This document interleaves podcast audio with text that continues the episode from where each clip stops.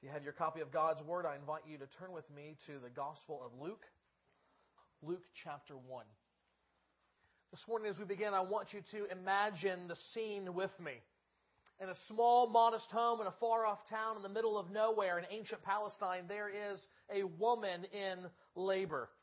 This is a miracle because she never thought she would be in labor. She has been barren her entire life and is now well beyond the normal age for childbearing. Yet here she is now, full term and pushing hard to deliver her one and only son.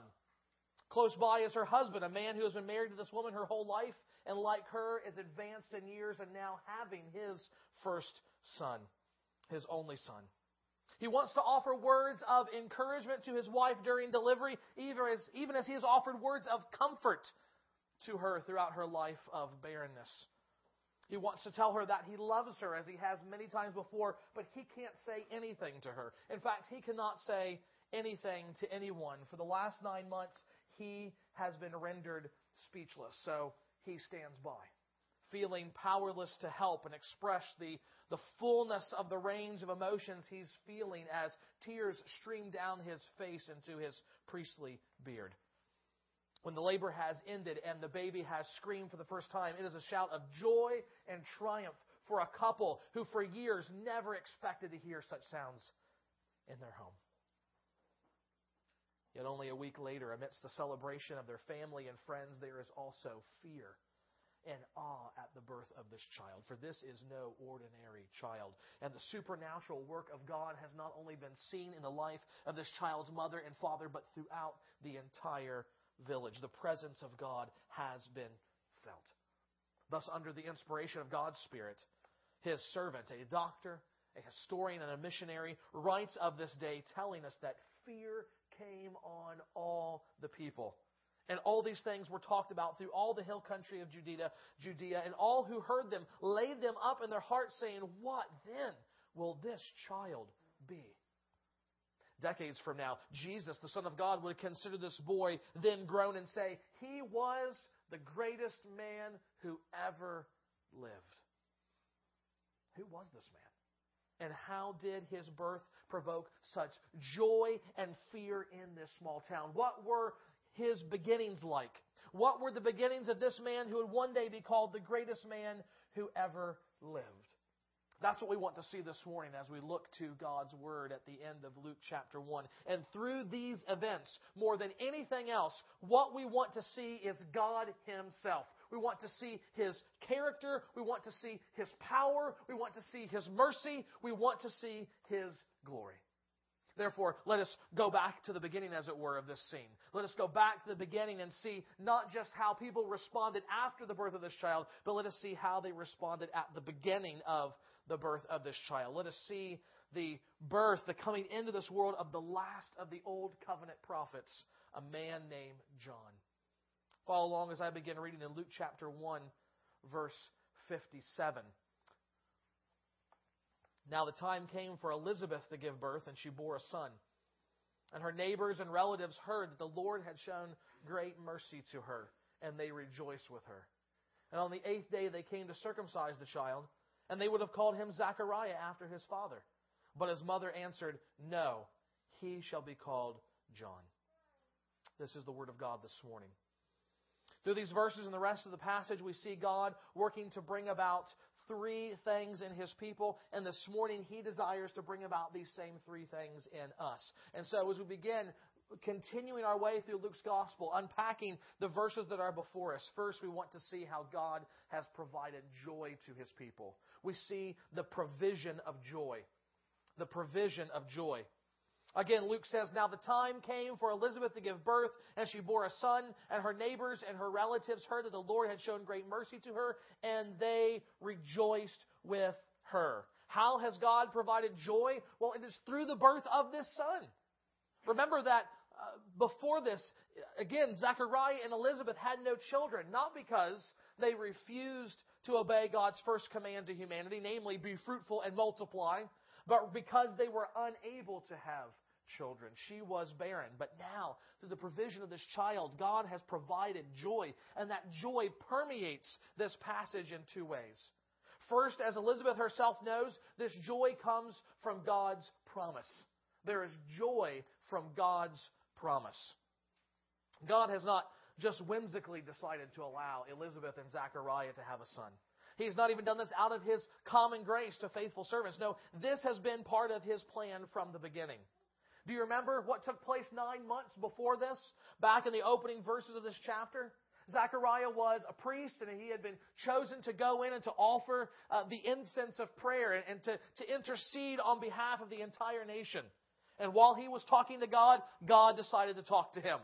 An angel, Gabriel, appears and he says that he is one who stands in God's presence. And now he is standing in Zechariah's presence in the temple. And he says to him, Do not be afraid, Zechariah, for your prayer has been heard, and your wife Elizabeth will bear you a son, and you shall call his name John. And you will have joy and gladness, and many will rejoice at his birth, for he will be great before the Lord, and he will be filled with the Holy Spirit even from his mother's womb. The whole thing catches the priest off guard. It is not something he is expecting to happen that day. And knowing the situation of him and his wife, knowing his advanced years, knowing the fact that essentially because of where he is from, he is a nobody in Israel. He says, How can I know this is going to be true? He doubts the promise of God through the angel. And therefore, God says to him, he will not be able to hear or to speak until God's promise is fulfilled in the birth of this son. And so, nine months later now, God has proven good on his word. He keeps his promise. And elderly Elizabeth is suddenly a mother for the first time. Is she scared? Maybe. Is she worried about living long enough to raise her son? Possibly. Is she happy? Definitely. Definitely. The town, the passage the whole town rejoiced with her. That means she herself is rejoicing. This, this old woman who should be helping to raise grandkids by now is for the first time holding the impossible, a baby of her own. Why? Because God has kept his word and he has brought about the promise of a son. So now she is filled with joy. But more than that, there's also joy from God's mercy. There's joy from God's mercy. As we will see in a minute, the people in town didn't know about the promise given to Zachariah and Elizabeth. All they knew was a godly couple who had never have who had never had kids and were too old to have kids suddenly have a kid. And what do they say? This is the Lord's work. This has come from God's hand. This is the display of His mercy in their life. Luke says, again, Elizabeth's neighbors and relatives heard the Lord had shown great mercy to her, and they rejoiced with her. Understand, God did not owe them a child. Everyone suffers in this fallen world stained by sin. There are no guarantees. And yet, God had mercy on them. God gave them this son. And as we think about them being the recipients of God's mercy, I wonder how often we are the recipients of God's mercy, but we fail to see it. We fail to recognize how God has been good to us we fail to acknowledge that mercy has come to us from His hand. Perhaps even in the midst of difficulty or just plain irritation, we never stop to consider how worse, how much worse our circumstances could be apart from the merciful hand of God. I remember one time when I was in seminary, I was coming back home from uh, work, my part time job at uh, Chick fil A. Most of you in the North don't know anything about that. Uh, as they say, God invented the chicken, we invented the chicken sandwich, and that's true. If you uh, if you ever go there, buy the chicken sandwich. Okay, all right. End of commercial. But anyway, I'm, I'm driving home from my part-time job there making chicken, and uh, it's raining out, and I'm wanting to get home. Uh, my wife and I had a newborn baby at the time, and this lady turns left across three lanes of traffic right in front of me. I hit the brakes, nothing happens, and I slam into her and I go in the ditch. The car is totaled. And at that point, I'm sitting at about a 45 degree anger, angle down in the ditch, airbag deployed, glass everywhere, smoke fuming, rain coming down. I stink like raw chicken, and I'm mad. And I'm thinking, why did she do that? And so I force the door open and I go climbing up, just so mad. What are we going to do? Well, poor seminary student, I don't have money to fix this. And suddenly, all these people come running from across the street, from the bank and from the car dealership. And they're like, we called 911. And, and, they're like, is the driver still alive? And I'm thinking, yeah, I'm standing right here. And they're like, and they're like, we called the ambulance and someone checked on him. I said, it's me. And they, their, their faces just turn pale, white, like they've seen a ghost. And suddenly I look back and I look at the car and I see how bad it is and I realize more than just being irritated at the crash, I should be thankful that I am alive. It could have been far worse. The question is, though, in, in, in giving that, how often do we just completely pass over the mercies of God? How often do we grumble and whine and complain when really it could be far worse? And we fail to see that God has been merciful to us, that He has kept His promise, and therefore our lives are not filled with thanksgiving and joy. How can we change that? How can we have an attitude of joy and thankfulness? I offer four simple things that we can do that will help cultivate a joyful thankfulness to our heart. First of all, dwell on what you deserve. Dwell on what you deserve. As sinful people who fall short of God's wrath, we deserve nothing less than the fullness of God's wrath. Uh, fall short of the glory of God. I think I misspoke there. We deserve His fullness, His immediate, unrelenting judgment. That's what we deserve, but that's not what we get as God's people. And therefore, secondly, we should gaze at the gospel we should gaze at the gospel. It is not without reason that pastors and theologians of the past have said for every one look that we take at ourselves, we should take ten looks at Christ. What's the point? Our sin will no doubt cause us to despair and to doubt God's goodness and willingness to forgive. But the assurance of our forgiveness, the assurance of God's faithfulness, is most clearly seen in Christ the greatness, the holiness, the loveliness, the graciousness of God, all clearly seen in the face of His Son. In Him only will we see not only the glory of God, but the ground of our acceptance with Him and the mercy that He has displayed to us. Then, third, pray about everything. Pray about everything. The reality is, if we don't pray about everything, we will not be able to give thanks about everything. Just a few weeks ago, I put my keys down someplace where I don't normally put them, and I could not find them. And I was running around all over the place because I had to leave and go pick the kids up from school. And I'm in a panic. I, I don't know where the keys are. I'm running around the house and I'm throwing things around and I'm looking and I'm opening drawers and closing drawers. I'm going through garbage and I'm thinking, where are those keys? And I pray. I say, God, help me find those keys. I got to go pick up my kids. A minute or two later, I find the keys. What's the first thing I say? God, thank you for finding the keys. Now, the reality is, if I had not prayed and said, God, help me find those keys, number one, I might have found them on my own. But I know I wouldn't have thanked God for it. The reality is, if you pray about everything, then you'll be able to thank God for everything. Because you will have directly tied His activity in the world that you may not normally see to the very everyday circumstances of your life. Pray about everything. And then finally, reflect on God's gifts. Reflect on God's gifts. The old hymn is certainly right. Count your blessings, count them one by one. Count your many blessings, see what God has. Together with these other directions, this will help cultivate a spirit of joy and thankfulness before God in our lives. Just as Elizabeth and Zachariah themselves knew what it meant for God to experience His faithfulness to His promise and to pour out His mercy upon them, so will we. Luke has, show how, has shown us how God provided joy to this couple, their family, even the whole town. But now we also see how God has cultivated faith in Zechariah and his wife. This is the second thing that we see here the cultivation of faith. We saw the provision of joy, and now we see the cultivation of faith. The cultivation of faith. Luke says that on the eighth day, they came to circumcise the child, and they would have called him Zechariah after his father, but his mother answered, No, he shall be called John.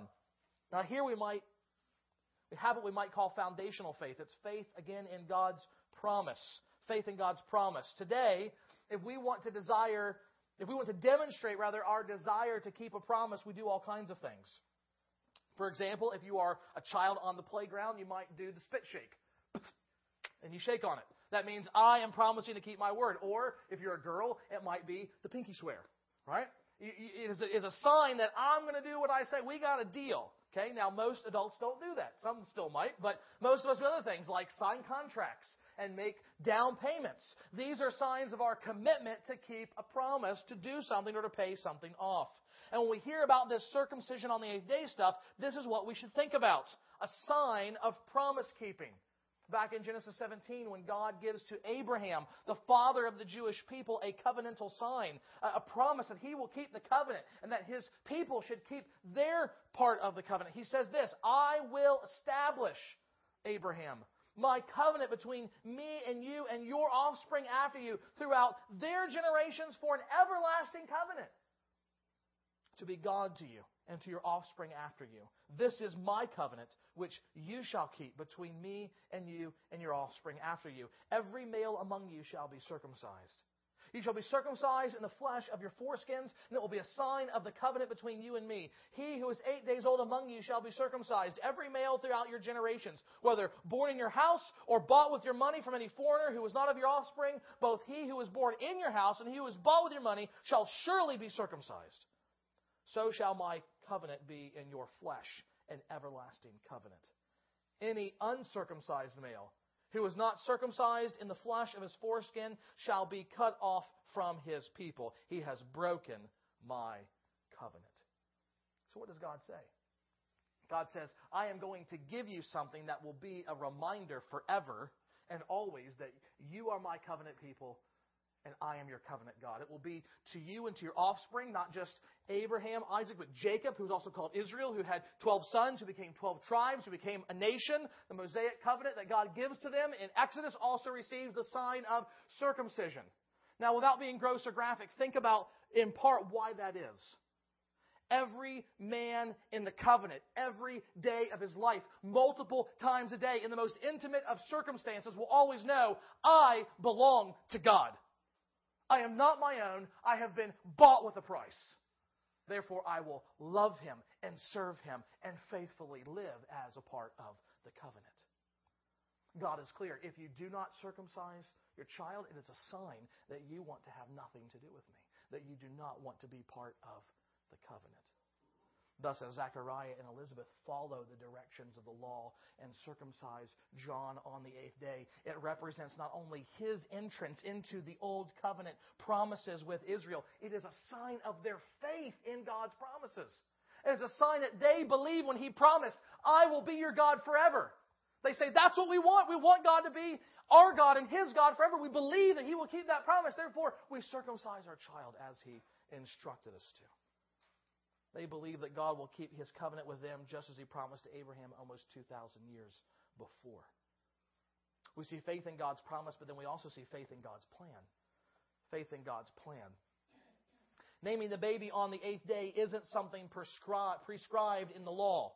Zachariah and Elizabeth could have named the baby whenever they wanted, but it appears they were following a tradition at the time. Culturally, at that time in that area, it became traditional that the day you circumcised a child was also the day that you named the child.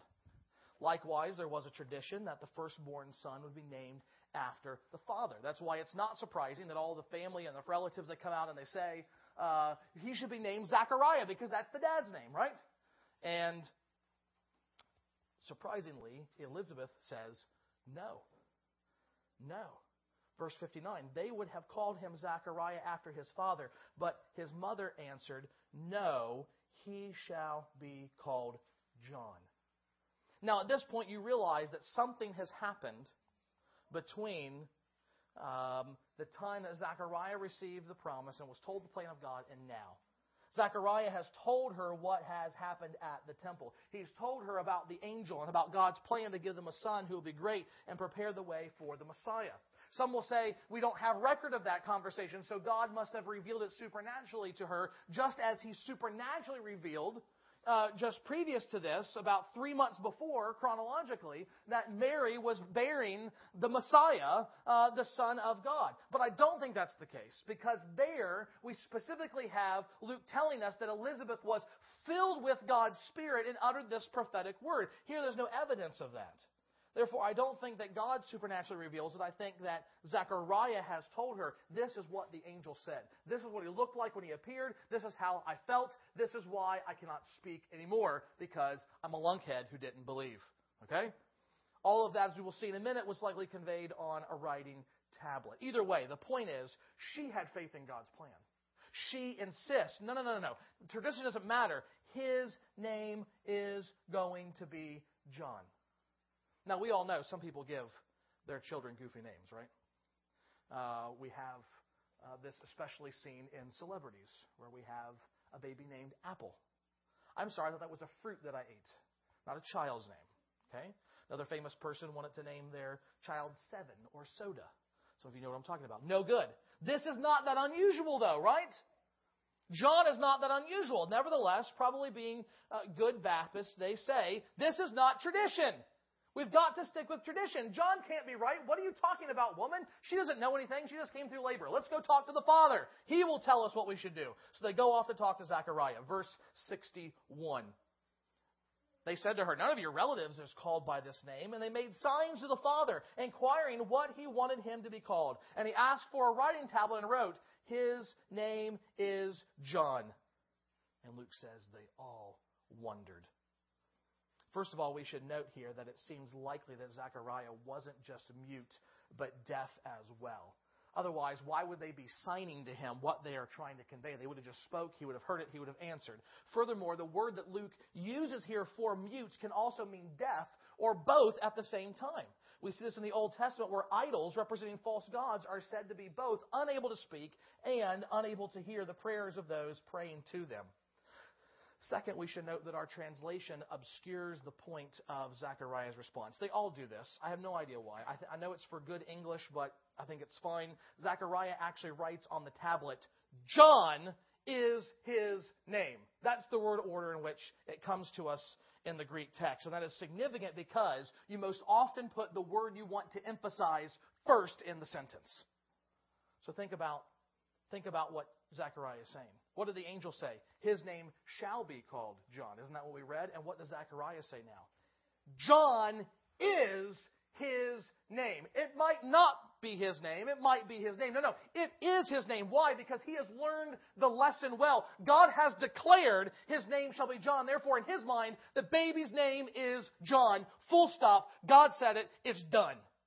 Zechariah is saying, I don't care about tradition. This is what God wants. This is what He has told me to do. This is His plan, and I'm following it. I'm trusting Him now. I believe it is true, and I will believe to my dying day. John is His name. And Zechariah has come to this deeper faith in God and His plan, but it has not come easily. It has come through, diver- uh, through adversity. It has been a hard lesson to learn. Again, he has been deaf and dumb for nine months because he didn't believe in the first place. For nine months, Zechariah has been isolated from his family and friends. For nine months, Zechariah has been forced to think about God and his lack of faith in God. Here is a man who is a priest in Israel, and in, and in his big moment, he books. He doesn't trust the Word of God. He, his, his response is, Well, how can I know this is true? And you just know he's kicking himself the whole time, saying, Zechariah, what is the matter with you? For nine months, Zechariah has been given the time to prepare to decide again will he trust God in his plan or will he continue to doubt? And when the time comes, it is clear he has learned what God wanted him to learn. Nine months of cultivated faith are made clear when he grabs that small wooden board covered in wax and scribbles into it, John is his name. Between these two believers, there is a clear sign that there is faith both in God's promise and faith in God's plan. Therefore, they have faith for God's praise. Faith for God's praise. They made signs to his father, inquiring what he wanted him to be called. He asked for a writing tablet and wrote, His name is John. And they all wondered. And immediately his mouth was open and his tongue loose, and he spoke, blessing God. Isn't it interesting that it wasn't the birth of John that loosed the tongue of the priest's lips? It was the obedience of his faith that triggered him from the release of his plate. Not because God was waiting for him not because God needed him. It was, I think, as an encouragement to Zechariah. It was giving him the opportunity to display both to himself and to those watching his faith in God. And think about what he says. Nine months he hasn't been speaking, and what is the first thing that he utters? Praise to God. Zechariah blesses God because God has blessed Zechariah. Think about that for a moment. He doesn't say, It's about time, begrudging God for what he has done. Nor does he say something like, oh, that was terrible, drawing the focus and the attention on himself and the relief of his condition. No, just the opposite. He draws the attention to God and gives him praise because it was through his affliction that he learned deeper faith and obedience. Last month, I quote, uh, posted a quote on Facebook and Twitter from a, a Christian singer. It was a profound question, an important question. It was this He asked, do you trust God enough to let Him afflict you?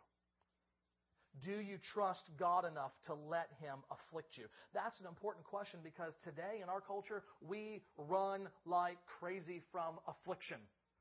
Adversity, difficulty, stress, pain, suffering. We say, no thanks, and we run as if the best thing in the world could be for us to live a pain free life.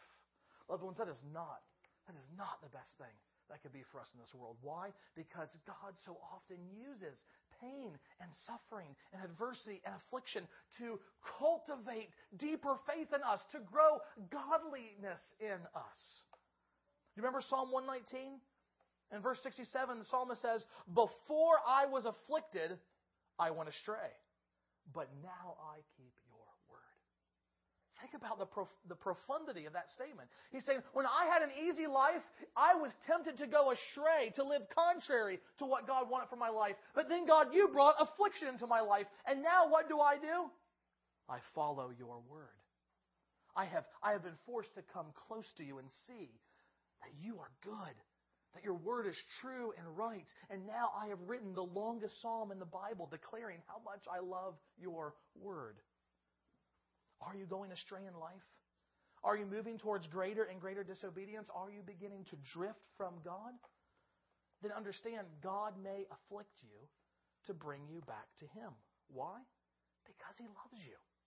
He loves you. I, I, tell this to my kids all the time. I am not disciplining you because I hate you. It's because I love you. And I know it sounds cliche, but guess what? I learned it from God. In Hebrews chapter 12, the apostle says, if God doesn't love you, then he won't discipline you. Only an illegitimate son is not disciplined by his father. Think about what, what Hebrews is saying there. If you're not really a Christian, if you're not really a child of God, then God doesn't really care. You're running from him, and for a while, he's happy to let you do so. But if you are his, if Christ has died and shed his blood for you, if he has adopted you into his family and he sees you going off and making bad decisions and, and going towards sin, he is going to do whatever it takes to get you to wake up to your rebellion, to wake up to your foolishness, and come back to him where it is safe and right and best for your life. That means the discipline of the Lord may even be affliction. And so, again, the question is asked to you, dear Christian do you trust God enough to let him afflict you? Do you trust that He will keep His promises to you in Christ? Do you trust that His plan is to do all things for your good and conform you to the image of His Son, as He says in Romans 8? Do you trust Him enough that His mercy to you is evident and your first response to affliction or blessing is worship and praise of His name? Some of you are here this morning and you have experienced affliction. And it's not because you're a child of God, but rather God has been merciful to you. And He has desired to shake you up so that you will perhaps look to Him for the first time. That you will see that life cannot be lived apart from God in any meaningful or pleasing way. That when we seek to be king of our lives, we will simply end things in destruction. And ultimately, the Bible says, destruction under God's hand. And therefore, He has allowed affliction and adversity into your life to get you to see your need of Him. And this morning, I implore you to look to Him in faith, to trust in Christ who suffered the ultimate affliction in your place that you might be made right with Him. We've seen the provision of joy from God. We've seen the cultivation of faith. And finally, from this passage, we see the anticipation of greatness. The anticipation of greatness. Verse 63. Zechariah asked for a writing tablet, tablet and wrote, His name is John. And they all wondered. And immediately his mouth was open and his tongue loose, and he spoke, blessing God. And fear came on all their neighbors. And all these things were talked about through all the hill country of Judea. And all who heard them laid them up in their hearts, saying, What then will this child be? For the hand of the Lord was with him. John is born. Back in verse 15, the angel said that he would be great before the Lord. Moreover, as we said at the beginning of the sermon, 30 years from now, Jesus will look at him and say, Among those born of women, none are greater than John. This great man is now born, and all in the village are in awe of what has happened, and they are anxiously waiting to see what kind of man this boy will grow up to be. Thinking about this greatness of John, then we see that he had a greatness that provokes the fear of God. He had a greatness that provokes the fear of God. Luke says that the moment that John is named, his father's lips are loose and he praises God. All these people, remember, have been with him for the last nine months and longer. Some of these people have probably grown up with him uh, at uh, Sabbath school or whatever they had when they were little, right? And uh, they went and have Sunday school. Do you understand what my point there? Uh, and uh, and so the, you know they're as old as he is. They're, they're you know maybe as they grow up and they got married, they're thinking our kids are going to play together and be friends, and, and there's no kids. And they see him faithfully living out his life as as a priest. They see him before his affliction. They see him now in his affliction. Suddenly he comes out of the temple and he can't speak, and they're wondering what in the world happened to him. And now they see him released from his affliction. And what is the result? Fear came on all of them, Luke says. Fear came on all of them. Chris Poblete has just written a short book called The Two Fears, where he gives a brief but excellent discussion on the concept of fear in the Bible. And it's an important, uh, it's an important book because although the concept comes up all the time in the Bible, I fear many Christians struggle to understand what the fear of the Lord is and what it is not and how we are to live in light of it. For the Bible commands us over and over again, fear the Lord your God. But what does that mean? As the title implies, Poblete warns that there are two kinds of fears presented in the Bible a fear that is forbidden and a fear that is commended. What is the difference between these two? Well, he quotes from people throughout church history. Stephen Charnock said that the difference between them is that one is bondage fear and one is reverential fear. George Swinnock said it was the difference between filial fear and servile fear. For John Gill, it was the difference between idolatrous fear and worshipful fear. For Charles Spurgeon, it was fear that draws men further from God versus fear that drives men toward God. The question is, what, how do we fear God? Is it a fear that drives us away? Or is it a fear that draws us close? From his unusual conception to his unconventional naming to the unexpected praise of his father, it is the revelation of God's power in the greatness of John, even as a child, that induces godly fear among the people of this village. What about us? Let us never forget who God is. Our God holds the power to save sinners, to reverse death, to destroy the bonds of Satan and sin. He is the mighty Savior and great Redeemer who can regenerate a heart, reform it from the inside out, and keep it safe for all eternity. Do you know this God? Do you know the power He has over you? Do you acknowledge, do you give credence to His power, His majesty, His splendor, and His being? That is godly fear. That is the fear of the Lord that all of us should have. Secondly, in John, there is a greatness that comes from the presence of God. There is a greatness that comes from the presence of God. This is the burning question on everyone's mind. Verse 66 What then will this child be? All of these amazing events surrounding John's birth are not lost on these people. And the result is discussion and anticipation. All these things were talked about all throughout the hill country of Judea, Luke says. And all who heard them laid them up in their hearts. You just imagine the scene. And you get any close knit small group of people together, and everybody just intrinsically wants to know what's going on with everybody else, right? And some of that is well meaning. They, they love these people, they're interested in them, they want to know about them. And sometimes there's just gossip, right? You can imagine the scene all throughout this area. People are talking about these things and wondering about these things and thinking about these things and asking themselves, what is it all about? What is going to happen? And as he is growing up, everyone is eyeing. Every time John comes by, they kind of got an eye on him like, what's he going to do today? We're going to see something special? What, what's up with this kid? What's going to happen? In that sense, it's not surprising. We're going to, we're going to read uh, at the end of next week's sermon that basically at some point, as John is a teenager, he says, I'm out of here. And he goes off to the wilderness to finish growing up and becoming a man. I wouldn't blame him living under such scrutiny. Everybody is wondering, what is going to be with this child? Why? Because they know God is doing something. God is at work here. He's revealing His greatness in this son. And we want to know what child is this going to be? What is he going to grow up to do? For the reader of this gospel, we've already seen the hand of the Lord is upon him.